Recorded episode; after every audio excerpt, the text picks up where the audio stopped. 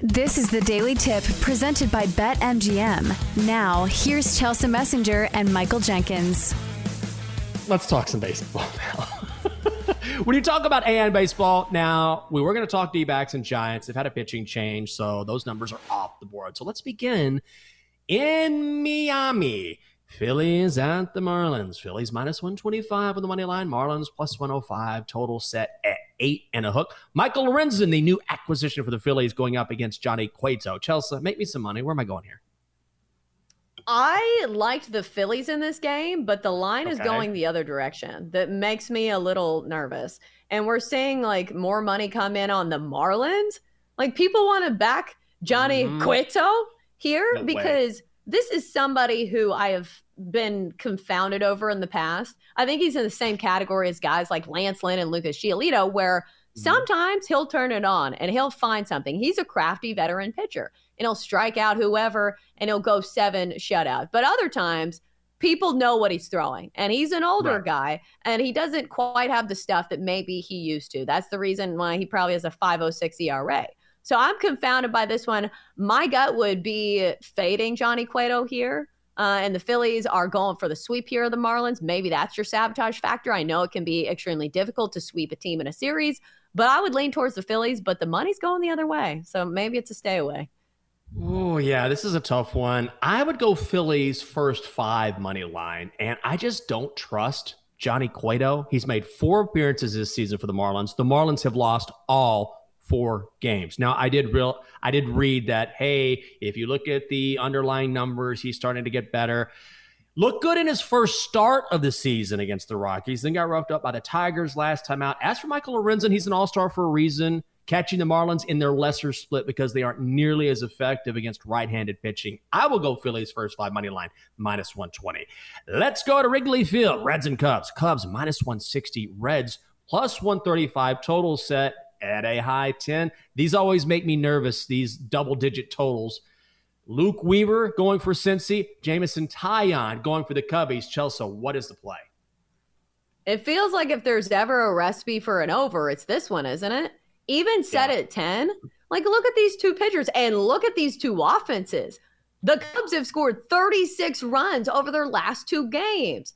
Is it a square thought for me to think, hey, the Cubs' bats are hot over these last two games? But it's even No. over the last month. They have the second best WRC plus in all of baseball over the last month, which is a stark change to what we've seen from the Cubs offense for most of the season. So is it square of me to say, hey, I like the over here? No, because it is the square side, but Chelsea, it is the right side. I, I'm with you. I absolutely think it's the right call here. Luke Weaver, one and three on the road this season, an ERA of 5.76. The Cubs have been great against right handed pitching this year, eighth in all of baseball.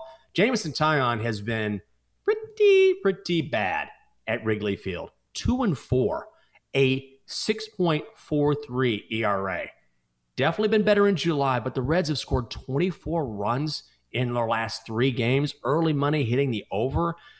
I think it's the right side. I'm going to go over 10 Reds and Cubs at Wrigley. Don't know if I'm going to play it because that's so high.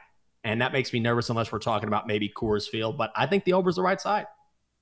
What about a nine? How much is a nine? Can you get me a good price on a nine? I feel like Oh, I'm haggling. I, I checked this earlier and it was ridiculous. In fact, let's check it right now. Really? Totals? I- because if yeah, the I bet it- over is minus 105, oh, minus 155. Okay, that's not bad. We we not play terrible. juicier plays. Hey, I'm on the Blue Jays tonight, and I'm trying to pay attention here. I'm shopping around because it started off minus 150. That price just keeps going up. I'm still going to stay on the Jays because I like that play. So yeah, over nine, minus 155. Why not, Chelsea? Can I talk you into it? Can I sell you on that? the problem is I like another juicy play for my best bet. So Yeah. that's when I probably need to pump the brakes a little bit. Like I can do one that's like in the minus 160 range, but like here's Yeah. my justification. If a bet Okay. is minus 160 at one book, but it's minus 170 and minus 195 at another, Yeah. can you justify laying minus 160 off of that theory? Yes, and that's what I'm going to do when it comes to the Blue Jays. Absolutely. I'm Mhm. I'm going to do it. I'm going to do it. I and because you're seeing, hey, this is value compared to what we're seeing at other shops, the money is going in the right direction. So It's all relative. And if you don't want to make a juicy play, I get it. But clearly, that is the right side based on what we're seeing across all sports books. Finally, Chelsea, Pirates at the Brewers. Brewers minus 135, Pirates plus 110. Total set at eight and a hook. Mitch Keller going for the Pirates. Adrian Houser going for the Brew Crew. I don't really have a play here. I'll give you my analysis because I did break it down. What do you think? Mitch Keller's not costing me any more money because listen, I have believed in Mitch Keller time and time again. Even put a little money on him to win the Cy Young at one point because he was like 25 to 1. But he's had a, had a couple starts lately where I've lost the faith. Gave up six okay. runs to the Angels, gave up eight runs to the god awful Guardians. So I am done believing in Mitch Keller. Watch him. He'll go seven shutout tonight just because I said that. Yeah, I know. At first, I was thinking first five under, but these guys haven't been great lately. Mitch Keller really stumbled out of the All Star break. Tightened things up last time out, gave up two runs in five and two thirds innings to the Phillies. Adrian Houser got crushed by the Braves in his last appearance, but I mean, come on, it's the Braves. However, both of these teams, bottom 10 in baseball against right handed pitching. We got two righties here. So, first five under is minus 140. That would be my lean, but ultimately, I don't trust either of these guys to get done. Is a no play for me, Chelsea. What's the first five under? Is it four and a half or five?